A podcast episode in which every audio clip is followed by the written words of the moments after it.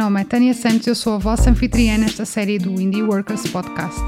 Esta é uma iniciativa co-produzida pela CRU Creative Hub e pela Associação Thinking Spoon, com o apoio da Câmara Municipal do Porto.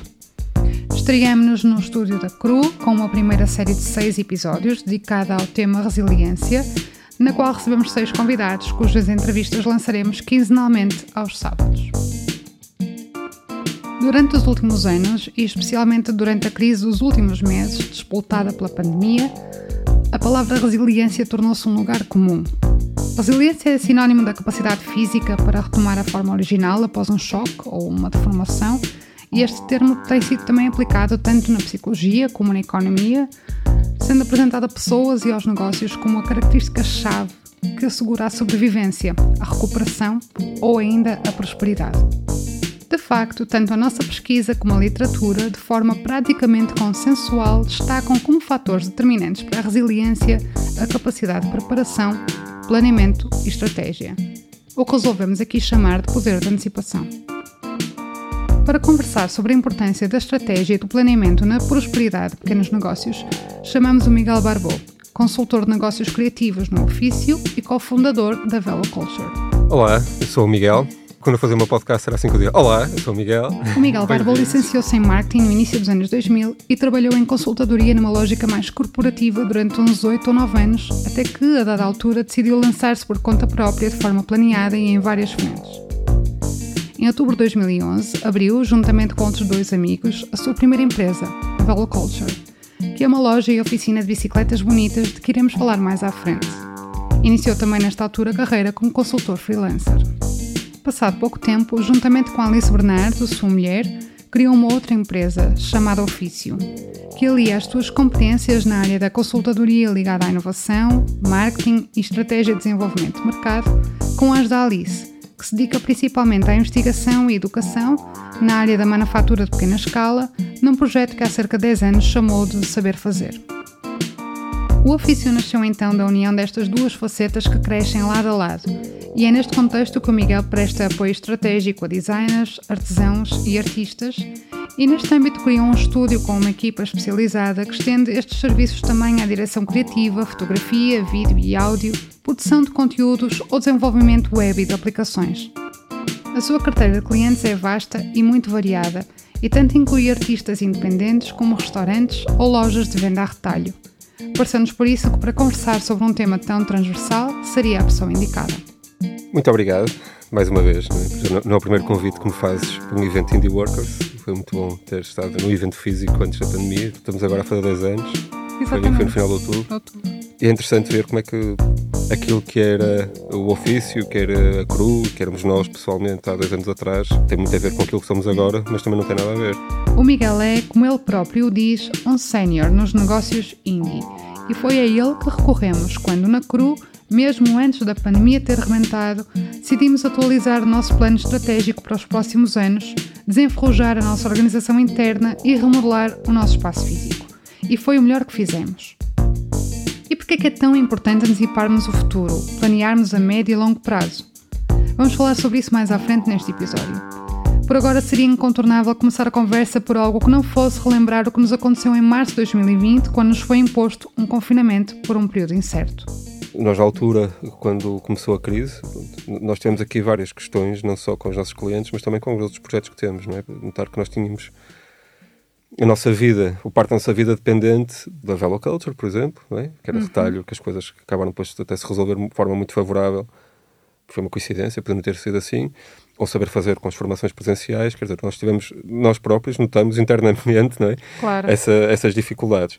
Tínhamos uh, restaurantes que tinham aberto em novembro de 2019, pois.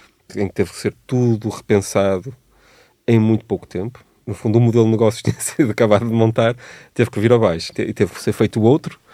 Se calhar serviu para provar alguns pontos entre a equipa. Nos projetos em que eu estou, eu faço parte da equipa. Okay? A dada altura não há cliente, é, estamos todos a trabalhar juntos. E temos todos que repensar os pressupostos do projeto, mas também aquelas coisas que nós tínhamos pensado inicialmente, mas que eh, depois relaxamos um bocado principalmente na parte financeira, naquilo que são os alvaredos, os custos, custos de operação, que foram todos ser repensados. E a verdade é que depois eh, esses negócios emergem da pandemia muito mais resilientes, muito mais preparados. Não há, foi um grande sacrifício, uma grande dificuldade, um grande stress e muitas noites sem dormir, não é? Um impacto brutal na, na saúde mental das pessoas. Não conheço ninguém que não tenha tido crises de ansiedade nessa fase. Pois. Eu relaciono-me com, basicamente com pessoas como nós, não é? Sim. Hoje em dia os meus amigos são quase todos ou clientes, ou ex-clientes, ou colegas que trabalham connosco diretamente, ou pessoas que trabalham sócios, quer dizer, toda a gente teve um pequeno meltdown durante umas semanas Com- para depois confirmo. vir com, com os palitos nos olhos, olhar em frente com toda a força. Até acho que foi, foi tudo muito confuso. Desde um telefonema a receber de, de uma pessoa com quem trabalhamos, fecha tudo, rescinde os contratos todos, logo no Isso no, primeiro pró- dia. no vosso próprio caso, portanto, estás a falar. Portanto, Sim, no sim, teu sim. caso em particular, tu tens várias empresas, tens vários negócios, fazes, tens vários papéis nessas empresas e, portanto, estavas a tomar conta não só da, da- da sobrevivência e da, da resiliência dos teus próprios negócios, como tentar também dar assistência a- aos, A questão, aos a teus... questão é, a questão é, quando estás num, num dia em que vais, hum, em que sabes que nem sequer é suposto estás na rua, não é? E vais ter com, sei lá, hum, é, foi muito estranho esse dia. O dia, o dia em que cai a ficha mesmo, que isto vai ter que fechar tudo. Pois. Em que estás a receber telefonemas de clientes, ao mesmo tempo estás a receber telefonemas de um contabilista a para fechar tudo. E acho que durante uns dias eh, o, o pânico foi de tal forma que ninguém conseguiu dar uma para a caixa, não é? Isto foram dias passados ao telefone e depois as coisas começam, de facto, a, a informação começa a chegar, não é? Portanto, isso foi muito, muito importante.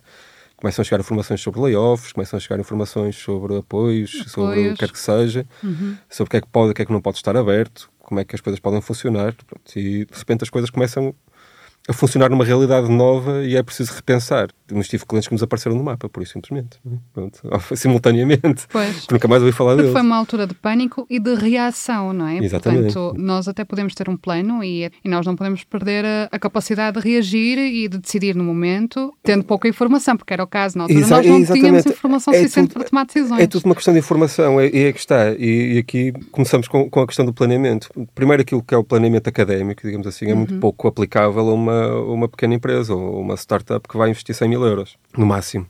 ok? Porque, na parte dos casos, é menos que isso. Uhum. Quando nós temos uma empresa que está a começar, nós estamos a planear para a incerteza. Uma parte dos pressupostos que nós temos eh, estão errados. E aquele apoio que nós tentamos dar logo quando estamos a começar Uhum. é pôr vários cenários em cima da mesa Sim. e ter vários pressupostos diferentes, porque aqueles que nós temos estão errados, claramente.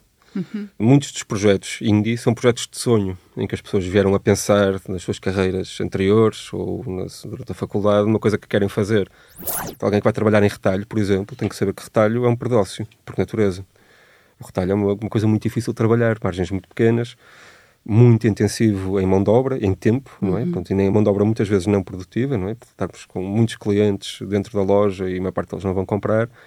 Hum, o retalho é um negócio muito difícil e uma parte dos projetos que aparecem de sonho, de estilo de vida, são projetos de retalho ou de restauração. A restauração é outro que tal, não é? A restauração Sim. tem outro nível de complexidade.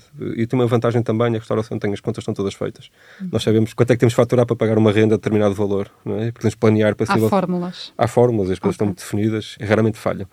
Mas quando estamos a falar de retalho, então de projetos eh, independentes, como, como estes que nós vemos aqui no bairro, por exemplo, a maior parte deles são projetos que, se fizerem o break-even, é muito. E vivem à custa de muito, muito esforço e muito sacrifício. E é por isso que quando nós estamos a planear para o retalho, estamos a planear sempre, ok, e mais o quê?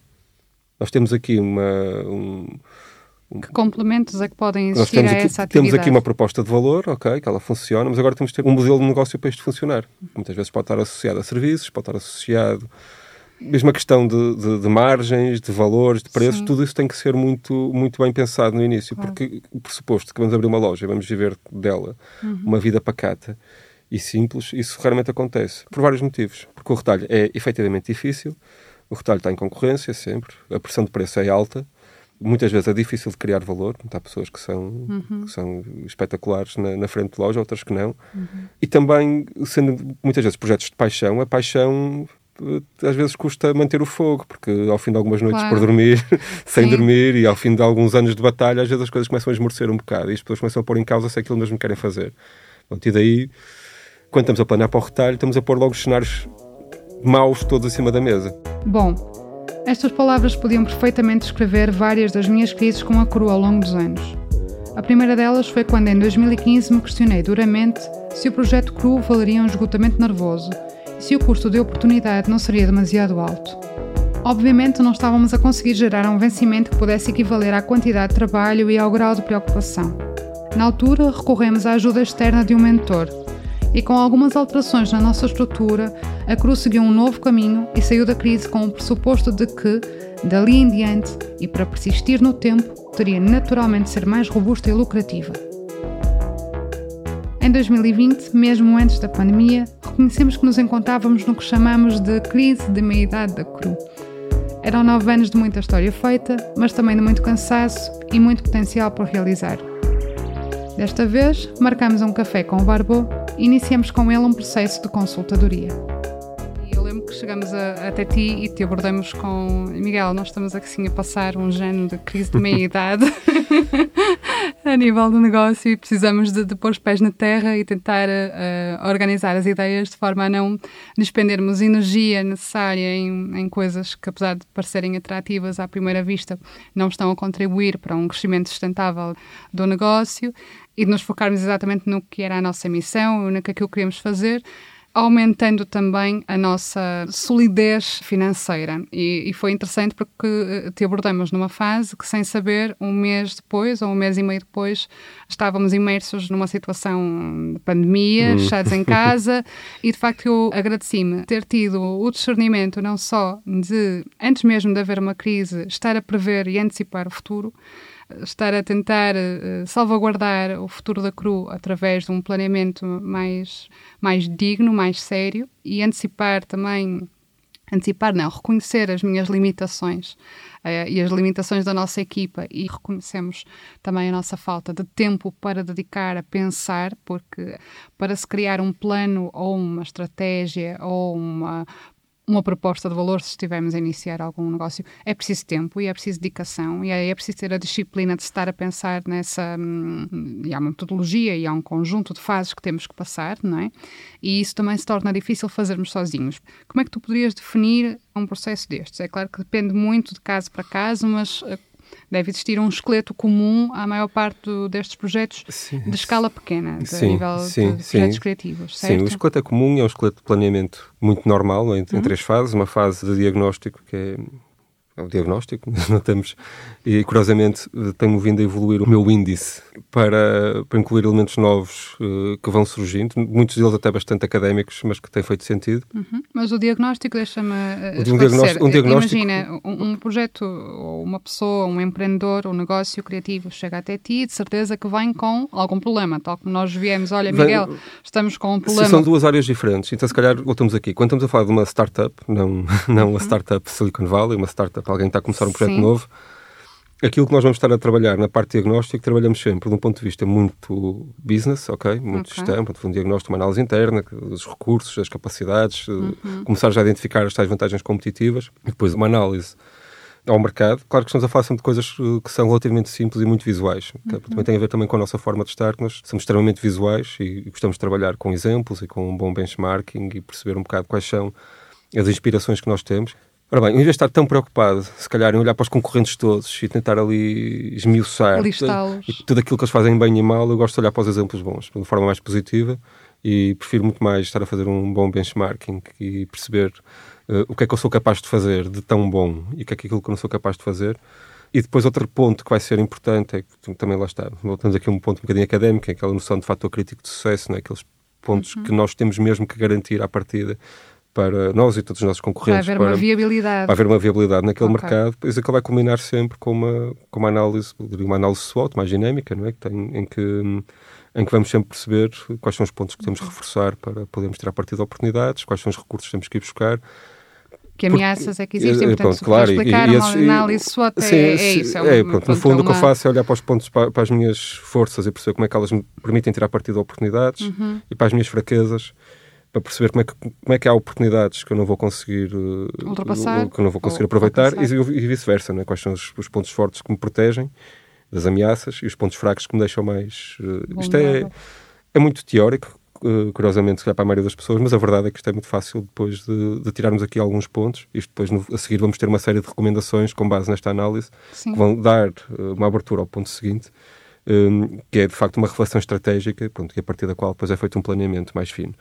Curiosamente, aqui, quando temos uma empresa que está a começar, uh, esta análise é importante e, e, é muito mais demorada que uma empresa que já existe, porque nós estamos aqui a jogar com incerteza, com desconhecido, com desconhecido, com um fator de risco grande, uhum. e nós temos aqui que definir logo uma série de coisas à partida que se calhar as pessoas não pensaram, que é qual é que é a visão que a pessoa tem é? para, uhum. para, para, o negócio, onde é que quer estar daqui a 5 anos, daqui a 10 anos, como é que vê a sua vida, porque uma vida aos 30 anos é diferente da vida aos 40, a vida aos 35 é diferente aos 50 e por aí fora, e perceber aqui muito bem qual é a escala que nós queremos ter, uhum. que tipo de negócio é que nós queremos ter e como é que vamos lá chegar quando estamos com uma empresa que já existe, que era o caso da tua, uma empresa já na sua meia-idade, não é? Com 9 anos, da mesma forma que a Velo Culture estava, foi fundada mais ou menos ao mesmo tempo Sim, e passou também por essa crise há muito pouco tempo atrás, é completamente diferente. Porque aqui estamos a falar também de recursos que são escassos, tanto em tempo como em dinheiro.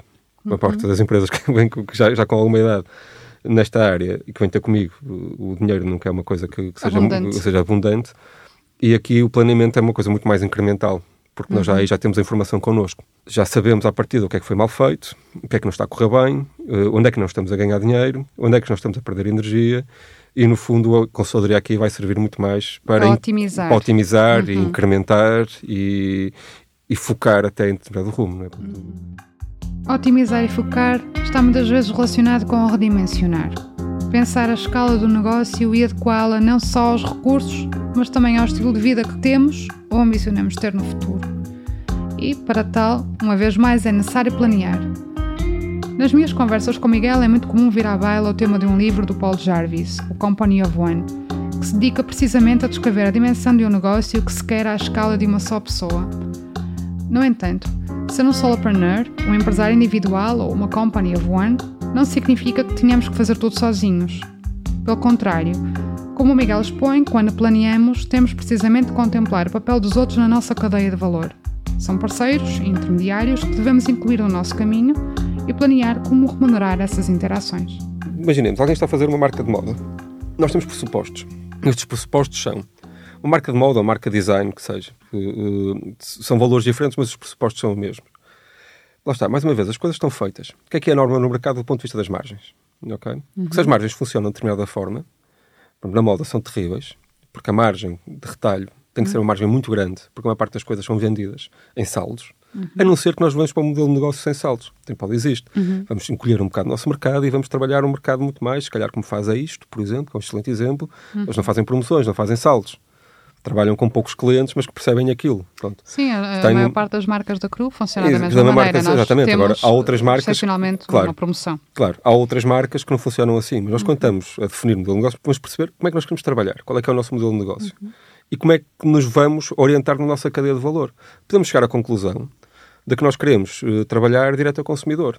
E o primeiro erro que as pessoas fazem quando querem trabalhar direto ao consumidor é dizer, ok, isto custa-me X, eu vou pôr a margem Y em cima e vou descontar ao cliente final a margem de distribuidor, ou de revendedor ou de retalhista. Esquecendo-se que essa margem é super importante para ter gripe, ok? Sim. Para poder ter penetração nas redes sociais, para poder fazer press releases, por exemplo, que são, que são fundamentais. Porque no fundo essa pessoa vai ter que fazer o papel vai, desse sim, distribuidor mais, e isso tem custos. Mais o tempo, não é? E se calhar, na parte das situações, nem sequer é uma boa ideia. Não. Porque há alguém que sabe fazer isso. Uhum. Mas a questão é, quando alguém sabe fazer isso, esse alguém tem um portfólio e tem expectativas quanto às marcas com que trabalha. Então nós vamos ter que, se calhar, reorientar o nosso negócio para esse portfólio, para essas expectativas. E aqui voltamos àquela coisa. Quanto é que o retalhista precisa para Sim. trabalhar uma marca, em termos de margem? Eu acho que ter essa, primeiro, uma atitude comercial quando fazemos business to business é fundamental. Os empreendedores e os criativos muitas vezes não a têm. Não a têm. E muitas vezes uhum. desprezam esse tipo de comportamento que é preciso ter. Uhum. nós vemos isso todos os dias, não é? Quando trabalhamos com artesãos, etc., ninguém percebe o papel do intermediário. O papel do intermediário é fundamental. Tal como na arte, o papel do galerista é fundamental. Sim. Não é? O que nós mais vemos é artistas falarem sobre dinheiro sem perceberem nada de dinheiro. E dizerem mal dos galeristas, não é? Sem saber que o galerista tem o pior real estate que existe, não é? Uma loja que, que paga normalmente uma renda cara e que não entra lá quase ninguém. É uma vitrine. E 99% das pessoas que entram não compram nada, porque o negócio é feito de outra forma. Sim. É feito, é feito nas feiras, feiras, é feito nas suas redes, com os seus colecionadores, etc, etc. Sim. muito dificilmente um artista consegue chegar uh, a, valores financeiros muito interessantes se não tiver um parceiro como um galerista, que, que naturalmente tem que é ser pago. É quase como um agente, uh, no fundo. Quase como um agente, mas é muito curioso ver, uma, eu há pouco tempo atrás, isto não funciona só na, na arte uh, eyebrow, não é? Okay. É muito curioso ver também isto na arte popular. Outro dia fui ao, ao estúdio, o estúdio é muito, muito chique, mas fui à casa de uma artista popular, uma ceramista muito conhecida, uhum. que é uma senhora que é analfabeta, e ela tem preços de revenda uh, em sítios cá no Porto. Isto é muito perigoso falar aqui, porque se a pessoa que. se a pessoa ouve. se, se, se, uma ou duas pessoas que me conhecem ouvirem isto sabem exatamente o que é que eu estou a falar. E ela diz assim: Ah, porque isto estás a comprar aqui, eu faço o mesmo preço, faço a não sei quantos. Mas eu não acho muito bem uma coisa, que é, porque eu vendo-lhe isto aqui e ele podia pôr só mais 30% ou em cima, ou 40% em cima, mas ele, ele duplica o valor, às vezes até faz mais do que isso. Ok. E eu digo, mas ele duplica o valor porque ele está a pagar uma renda num sítio X, está a fazer um trabalho fantástico a promover isto fora da feira, do, ok, e fora sim, das feiras de artesanato. Está com uma pessoa a trabalhar com ele, está a pagar impostos sobre isto, está a pagar IVA, então de repente as coisas assim, elas a mim, vou dizer um palavrão, filha da puta, tu tens razão. Mas é isso que às vezes as Foi pessoas assim, precisam mesmo de, de, Sim, e ela, e ela percebeu exatamente aquilo que estávamos a dizer. Acho que o empreendedor criativo tem muitas vertentes, há aqui muitas questões que têm a ver com não só com estética, com tudo, quer dizer, há ali uhum. uma estilo de vida, esses, esses chavões todos, Sim. não é? Mas há o empreendedor que eu respeito mais é o empreendedor que está a trabalhar num sítio qualquer e diz eu conseguia fazer isto melhor.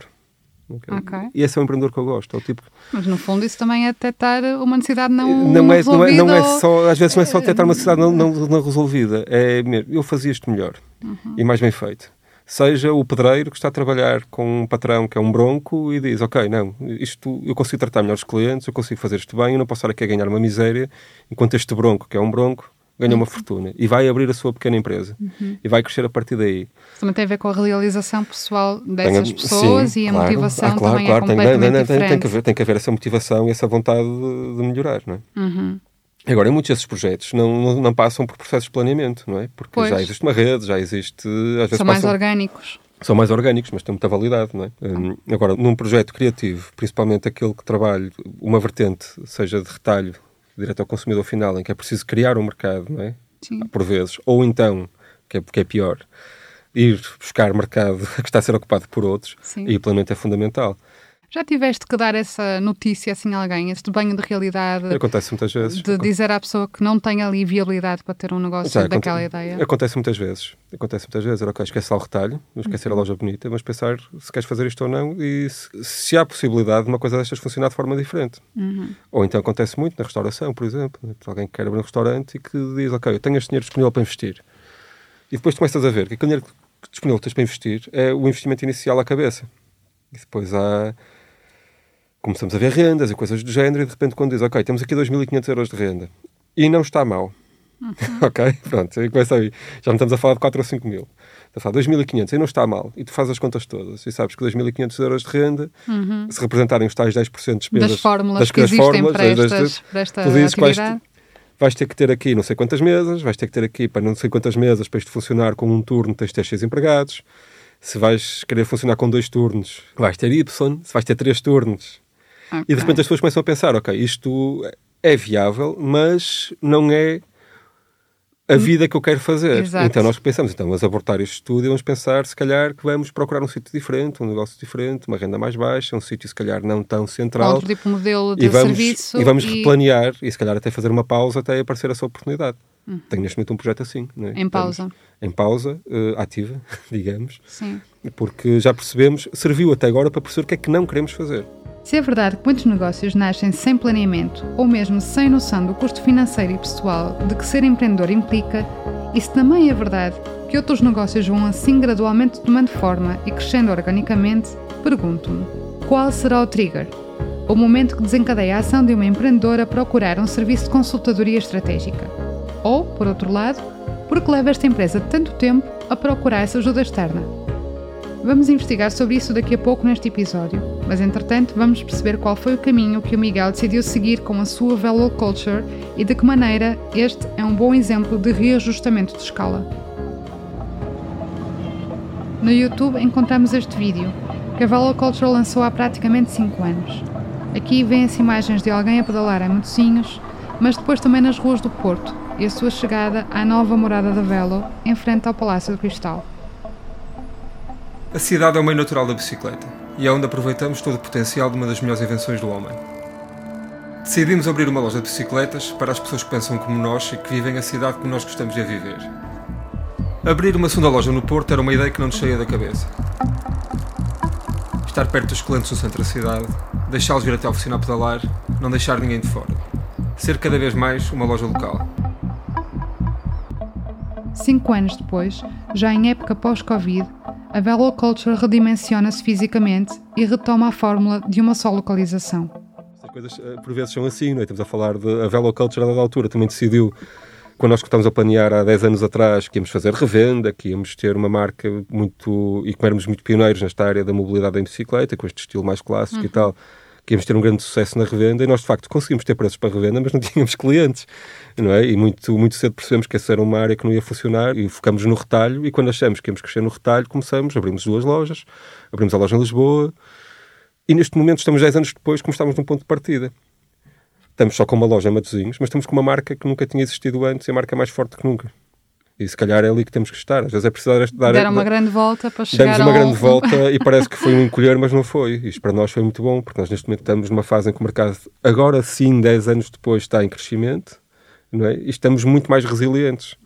Porque temos três pessoas a trabalhar, temos uma pessoa o tempo inteiro, temos sim, dois sim. sócios com os nossos projetos paralelos, nenhum dos dois depende totalmente daquilo, quer dizer que temos claro. aqui overheads baixíssimos, o mercado a abrir, mas às vezes é preciso dar esta volta toda e passar de uma fase cheios de staff, cheios Sim. de custos fixos, para perceber que o caminho é feito. Pronto. Isso também é interessante, porque às vezes essa tal resiliência não é atingida através de um crescimento no sentido de, uma de tornar a escala maior, mas pelo contrário, não é? De haver também. Eu acho, acho, acho, que um quando corte... temos negócios deste género, nós percebemos qual é a escala onde queremos estar e o tamanho uhum. em que queremos estar, muitas vezes passa por, eh, por redimensionar e, e, simplificar, não é? Mais uma vez, Company of One. Uma grande vantagem que tu podes ter em determinada escala, apesar de ganhar muito menos dinheiro por projeto ou por venda, uhum. porque vais se calhar ter uh, um modelo de negócio diferente, passa precisamente por ter esses custos que dão essa flexibilidade. Não é? Portanto, uhum. O modelo de uhum. negócio da Velo Culture passa neste momento por uma grande presença online que é forte, mas uh, por um foco no serviço que se calhar com duas lojas não conseguimos prestar.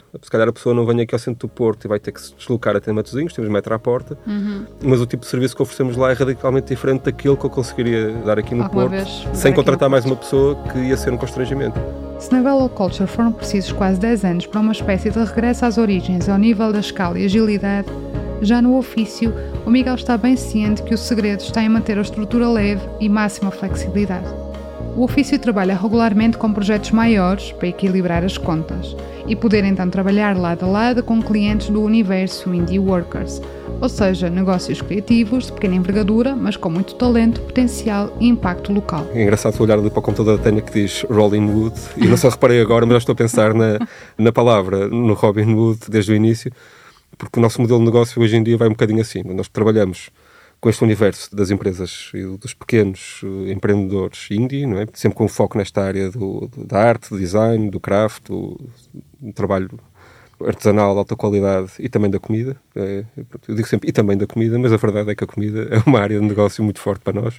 Trabalhamos com, não só com restaurantes, mas com pessoas que estão em toda a cadeia de valor daquilo que é a restauração moderna, digamos assim, quase do prato ao prato. Uhum. E simultaneamente, e daqui a questão de Robin Hood, procuramos ativamente ter projetos grandes que são relativamente bem pagos ou bastante bem pagos, o que nos permitem equilibrar as contas dentro da empresa e ter uh, aquilo que são, que eu considero que são preços acessíveis para o empreendedor. Para nós também acaba por ser uma coisa muito interessante, claro que é um pagamento justo para o nosso trabalho, não, é, uhum. não é propriamente mal pago, mas é algo que funciona bem para quem está numa fase decisiva da vida. okay. Uma coisa que nós também decidimos é que quem quer trabalhar connosco tem que estar disposto a investir e a fazer esse esforço, porque esse esforço é garantido o resultado. okay? Claro, mas uh, ao mesmo tempo também tentam que o ofício seja acessível e esteja de portas sim, abertas aos... é acessível aos... e cada vez mais acessível, curiosamente, uhum. porque também a forma como vamos fazendo as coisas, além de estarmos muito focados no impacto que o projeto tem, que é um projeto de, de planeamento estratégico, numa parte das vezes, tem os resultados da empresa no curto prazo logo, uhum. tentamos logo que isto seja uma coisa que comece logo a funcionar financeiramente, também a forma como são feitos os pagamentos e como é, como é que as coisas vão evoluindo ao longo da, do tempo, uhum. também são muito pensadas para esta escala. E se então, como o Miguel diz, é fundamental conseguirmos antecipar os nossos objetivos de vida num futuro a médio prazo, sabermos desenhar a escala dos nossos empreendimentos, pensarmos não apenas no nosso produto ou serviço, mas também sabermos relacionar-nos de forma inteligente dentro do nosso ecossistema. Se é tão fundamental assim sabermos planear estrategicamente, como e quando é que nós, comuns mortais empreendedores sem formação em marketing ou gestão, temos um sinal de que precisamos recorrer a alguém? A um parceiro ou uma parceira que nos acompanhe pelo período de tempo necessário a ter uma bússola no bolso e seguir caminhando numa direção específica? Qual é o trigger? E por fim, o Miguel respondeu. Sabes que, voltando atrás nas questões, qual é que é o trigger? Muitas vezes o trigger é esse, roda do hamster. Nós neste momento Quando estamos veem... cheios de trabalho e estamos sem liquidez, sem ganhar dinheiro. Uhum. E estamos sem capacidade de sair deste trabalho para ir procurar trabalho que seja mais interessante financeiramente e até pessoalmente e o que uhum. seja. Esse é um trigger muito grande às vezes para se repensarem as Concordo. coisas. Mas nós fomos mais longe e dias após a gravação deste podcast no nosso estúdio, resolvemos ligar-lhe. E depois, fazer mais algumas chamadas telefónicas. Alô? Alô, alô, Miguel. Que rápido atender. Então, estava com o telefone para, para variar. Olha, estou-te a ligar. Precisava de uma coisa da tua parte. Acerca do nosso podcast que gravamos no outro dia. Sim, sim, sim. Precisava que me passasses contactos telefónicos de todos os teus clientes. De pessoas que quê? Precisava que me passasses contactos telefónicos de todos os teus clientes. Ok. Uh, são muitos, vocês me disso. e sabes que não posso fazer isso, tens de perguntar. Estou a brincar. Ligamos para a Cátia Fernandes, do Bardo, a Ana Rita Albuquerque, do Volume Atelier e, por fim, ao Helder Miranda, do Humana. Olá, Tânia. Olá, Kátia, estás Tudo boazinha? Tudo bem, tudo bem contigo. Desculpa, eu vi a tua mensagem e não te respondi e esta manhã tem sido um caos. Desculpa, mas ainda oh. bem que ligaste. Arrisquei agora assim, a roçar a hora do almoço. Bem, fizeste bem, fizeste bem. Olha, Kátia, não sei se o Miguel mandou-te uma mensagem, provavelmente. Depois, olha, depois mandou mensagem, depois da tua mensagem, recebi a mensagem dele. olha, então, de repente surgiu-nos assim uma reviravolta assim no argumento do podcast e decidimos falar com algumas pessoas que têm trabalhado com ele e para fazer assim uhum. uma pergunta simples. Qual foi o sinal que o vosso negócio, a Bardo, estava a precisar de um input externo e quando é que vocês tomaram a decisão de procurar consultadoria estratégica? Sim, Uh, na verdade, acho que fomos recolhendo alguns sinais. Nós abrimos um pouco antes do primeiro grande confinamento. O Bardo abriu no mês anterior a março, não é? Abrimos em fevereiro e em março encerramos. Portanto, nós passamos por um processo, nós somos filhos da pandemia, não é? Como se diz. não nascemos uh, do ponto de vista biológico, mas nascemos do ponto de vista estratégico e de, de negócio fomos vivendo as dores do confinamento. Mas fomos crescendo, o projeto foi crescendo uh, ao longo do, do, último ano, Sim. mas a certa altura, uh, as três, eu, a Carolina Barbô, a Isadora Faustino, que fazemos parte e integramos a, a equipa do, do Bardo, sempre hum, fomos aquele, aquele problema de nós estarmos sempre dedicados ao processo, ao trabalho e às vezes olharmos pouco para dentro. Uhum. Então chegou um momento em que nós uh, sentimos, uh, vamos olhar para o nosso negócio. Inicialmente tínhamos vários projetos para, e várias ideias para o Bardo. Vamos precisar de reformular o modelo de negócio, uhum. mas precisamos de alguém que olhe de fora. O Miguel trouxe logo inputs e um olhar diferente mais, não vou dizer isento, mas mais objetivo, eh, porque nós estamos envolvidas no dia a dia da empresa, criamos, pois. somos apaixonadas por aquilo que fazemos e acabamos às vezes por perder um pouco um toque de objetividade uh, em relação a, foco, ao nosso trabalho. É? Portanto, foi essencial, foi um momento em, de, em que dissemos nós precisamos de reestruturar o nosso modelo de negócio, continuarmos com a agência de conteúdos, mas talvez reformular o conceito da loja de revistas e a forma como nós tínhamos o estúdio de fotografia e se calhar trabalharmos muito mais em, sinergia com o bairro, com outras pessoas com as quais nós pudéssemos estender colaborações e reorganizarmos o nosso modelo de negócio. Talvez chegássemos lá, mas demoraríamos mais tempo porque estamos envolvidas na própria, no próprio trabalho, não é? Não estamos Uhum. só a delegar ou a dirigir ou só no processo de direção criativa, nós estamos envolvidas as três de igual forma na execução do trabalho que fazemos. Alô, Olá, Olá. então.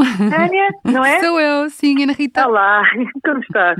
Está tudo bem contigo? Também, também. Comigo também tudo bem. Então, conta lá. Qual foi o sinal de que o teu trabalho precisava de um input externo e quando é que tomaste a decisão de obteres uma orientação mais estratégica? Deixa ver, eu comecei a trabalhar com o Miguel há cerca de dois anos. Nessa altura eu já sentia que precisava, na verdade precisava que me arrumasse a casa, não é? Porque eu sou artista e estou enfiada até o umbigo, até, até ao tutano nas minhas coisas. Acho que elas têm imenso valor, gosto imenso delas, mas eu sentia que precisava de um, já do input externo, precisas sempre de uma terceira pessoa que olhe para as tuas coisas e que te aponte, tanto para o bom como para o mal, que te aponte direções, não é? Que também Uhum. veja, eu estou a ver que tu estás a ir por aqui, é isto que queres, pá, precisas de um adulto. Era mesmo isso que eu sentia, preciso de um adulto. eh, aqui no meu trabalho artístico. E então eu sentia que precisava disso. Ahm, e- mas também eh, precisava de alguém que eu conseguisse confiar para ser o meu adulto nessas coisas, que sentisse que tivesse essa distância, mas que também tivesse critério e conseguisse ver com alguma distância, mas que conseguisse sentir o que é que ali está a ser feito, não é? Alguém que eu possa confiar no feedback que ele me dá.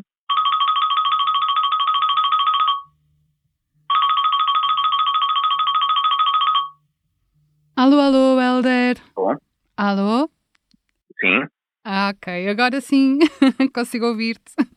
Ah, ok. Olá, Olá, eu- olá. Isto é sempre um. um- Nós sabemos que o. Mana abriu no final de 2019, mas o que eu gostava de perguntar é quando e porquê que vocês decidiram envolver esta figura de um consultor no processo de planeamento do vosso negócio? Eu conheci o Miguel eh, na sua vertente de, de- de venda de bicicletas, da Velo Culture, Aham. e houve um dia que fui, entrei na loja e ouvi-o a estar a partilhar uma visão sobre os negócios completamente disruptiva daquilo que se ouvia tradicionalmente em todo lado. E eu disse: Este rapaz sabe o que diz. Quando eu e a Sara tomamos a decisão de abrir Humana, pensamos, e essa foi a primeira necessidade, precisamos de quem nos ajude na questão do financiamento, como encontrar vias de financiamento, etc. Ok. E pensei, vou consultar o Miguel para perceber se ele nos pode ajudar nessa parte. Ok. Acabou por não ajudar nessa parte, mas ajudou em muito, muito, muito mais, mais coisas. Deixa-me perceber, vocês estavam-se a preparar para abrir um projeto na área da restauração, o Mana tem várias vertentes, mas é, é principalmente assente nessa, e vocês na altura não estavam então a pensar recorrer a um serviço de consultoria para essa área, ou seja, para a área do planeamento e da estratégia do negócio. Foi uma feliz coincidência e olhando para trás, acho que fui tarde. E porquê é que eu diria que não, naquela altura não queria estratégia? O meu background é gestão, Uhum. tenho pós-graduação em controle de gestão, avaliação de desempenho, tenho MBA, etc. Pensei, desta parte eu garanto. Ok. mas não, porque não conseguia estar com a visão fresca e de helicóptero que o Miguel tinha como consultor no nosso negócio, porque depois de estar na operação de dia a dia, naquelas coisas embrulhado no, no, nas pequeninas coisas, o Miguel conseguia funcionar aqui com um sentido crítico, quase até como um sócio, quase com uma visão de sócio, eh, não o sendo no arranque do projeto. Recordo-me bem que o Miguel disse na altura: isto é um investimento que tu vais ver que rapidamente é bem aplicado. E hoje digo foi das coisas mais baratas que gastei dinheiro. Foi bem valorizado e mais do que retorno bem conseguido o investimento na parceria com o Miguel. E não digo isto mesmo para ficar bem no podcast. Eu sei, eu sei. Sabes que eu... Por fim, percebemos que no fundo, quem quer fazer do seu projeto de sonho também o seu sustento, com uma boa pitada de estabilidade e equilíbrio, não quer planear apenas em cima do joelho. Quer sentir segurança e assegurar a longevidade do seu projeto. E quer saber mais ao certo se é para vender frangos ou bagaços. O bar da Junta de Infesta, que era a freguesia onde nós temos lá um sítio onde passamos férias, a dada altura, um café para a zona, não é? Começou a vender frangos. Ok. Tinha uma máquina de fazer frangos, frangos de máquina, tipo Daqueles aquela que coisa. ficam lá a rodar. uh, Exatamente, no conforto da, da- do frango de máquina, pronto, que é aquela. Isso é muito. Opa, mas, quê? mas, mas cheira bem, 80s sabe? ou 90s. Sei lá, é Ok. muito, muito, muito conchador. Vou andar o cheiro cá para fora. Pá, e é um dia que nós chegamos lá e dizemos ao senhor, olha, querer um frango. Ah, já não temos frangos. Não tem frangos porquê? Ah, vinha para aqui tudo pedir frangos. Uma chatice, não é? É uma chatice. pronto, e a pessoa pensa, pronto. tantas coisas, nós só queremos os Pronto, frangos. é a expectativa dele relativamente ao negócio dele. Pronto, e se calhar às vezes nós temos que olhar para o negócio e pensar, ok, de facto, qual é, que é a expectativa que nós temos para a nossa vida? Se calhar não quer estar a levar com toda a gente. Sim. Se calhar o- a tua vocação E é vender, é vender uns bagaços ao, ao pessoal da terra, pronto, que, que Claro, ele queria diversificar um bocadinho o produtinho. queria- Este foi o primeiro episódio da série Resiliência do Indie Workers Podcast, uma coprodução Cru Creative Hub e Thinking Spoon. Foi moderado e editado por mim, Tânia Santos, enquanto que a mistura e a música original estiveram a cargo do Miguel Ferreira. Deixamos um especial agradecimento ao Miguel Barbô, do Ofício, à Cátia Fernandes, do Bar do Creative Ground, à Ana Rita Albuquerque, do Volume Atelier, ao Helder Miranda, do Mana e, claro, à Câmara Municipal do Porto, pelo apoio a esta iniciativa. Queremos ainda aproveitar esta estreia para agradecer ao João Maia, expert e nosso mentor na concepção do estúdio de gravação da CRU, à Ana Gunn e ao Foster Odds, mentores também no universo do podcasting. Podem continuar a seguir os nossos conteúdos e atividades através do nosso website crewcreativehub.com e no Instagram da Crew Creative Hub ou sob os hashtags IndieWorkers. Quanto a nós, estaremos de volta com um novo episódio em duas semanas. A próxima convidada desta série é a Irita Morim. Vamos falar sobre psicologia positiva e otimismo. Até lá!